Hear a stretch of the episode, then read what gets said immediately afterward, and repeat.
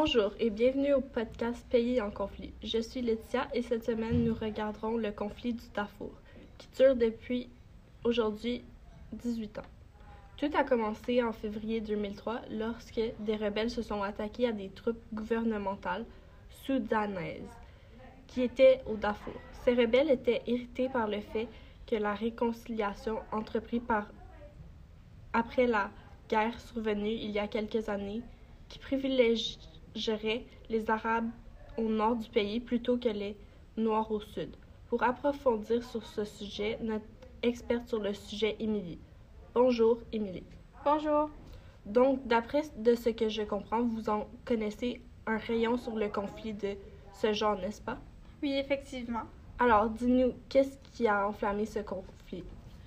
Je crois que, comme vous avez dit, ce sont les mécontentements par rapport au conflit précédent et les anciennes tensions ethniques qui perdurent encore qui ont alimenté ce conflit. Donc, lorsque les rebelles ont lancé leurs premières attaques, Omar el-Béchir, l'ex-président, a répliqué en envoyant des milices arabes dans certains villages. Ces milices ont tué des hommes, violé des femmes et ont tout détruit sur leur passage. C'est très intéressant. Qu'est-ce qui s'est passé ensuite? En 2004, il y a eu un cessez-le-feu qui n'était malheureusement pas respecté. Malgré la présence de 7000 soldats de l'Union américaine, c'est à, à, ce moment que nous avons pu envoyer un journaliste sur les lieux. Il a visité plusieurs camps de réfugiés. Il a rapporté que ces réfugiés étaient majoritairement des femmes qui ont perdu bien, enfants, familles, etc. Ces femmes ont été violées et avaient été réduites à l'esclavage sexuel. Le pire dans tout ça, c'est qu'ils ne savaient pas, même pas pourquoi euh, on s'en prenait à eux. C'est terrible. Qu'est-ce que ça. Je dirais que ce serait en hiver 2007. La, euh, la situation s'empire à bout d'œil. Les trois ou quatre groupes de rebelles sont devenus une trentaine. De plus, le conflit s'est rendu au Tchad. Là-bas, il y a des médecins sans frontières qui appuient les hôpitaux en péril, mais malheureusement, ces hôpitaux sont attaqués par les milices pro-gouvernementales à la moindre occasion. Wow, c'est intense. Est-ce qu'il y a eu d'autres interventions, comme les Nations Unies, par exemple? Il y a eu nombreuses interventions de la part des Nations Unies, la Chine, il y a eu des embargos de l'Occident, euh, mais malheureusement, euh, ça n'a pas pu freiner ce conflit. Même si le gouvernement de Omar el-Béchir a, été renversé en 2019, le conflit perdure encore. Aujourd'hui, les morts s'élèvent à plus de 300 000.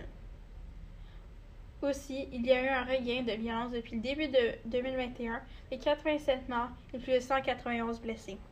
Pour ceux qui ne le savent pas, embargado veut dire empêcher les navires de marchandises de sortir d'un port pour ensuite boycotter les produits de ce pays. Qu'est-ce qui a causé ce regain de violence 18 ans plus tard? Les dernières violences étaient rapportées le 3 avril dernier dans la ville de Allegheny. Des inconnus sont entrés dans ce village en semant la peur et la terreur. Ils ont tué deux personnes et en ont blessé une.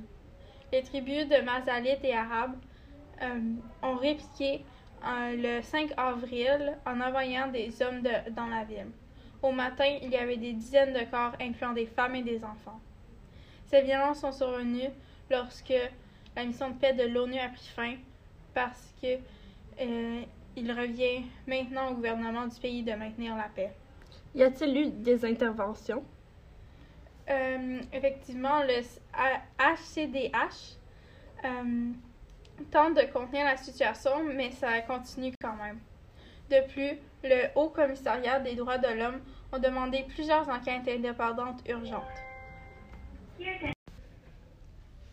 Ces enquêtes ont apporté 33 auteurs présumés et ont recommandé la création d'un comité pour enquêter sur les attaques similaires passées et futures.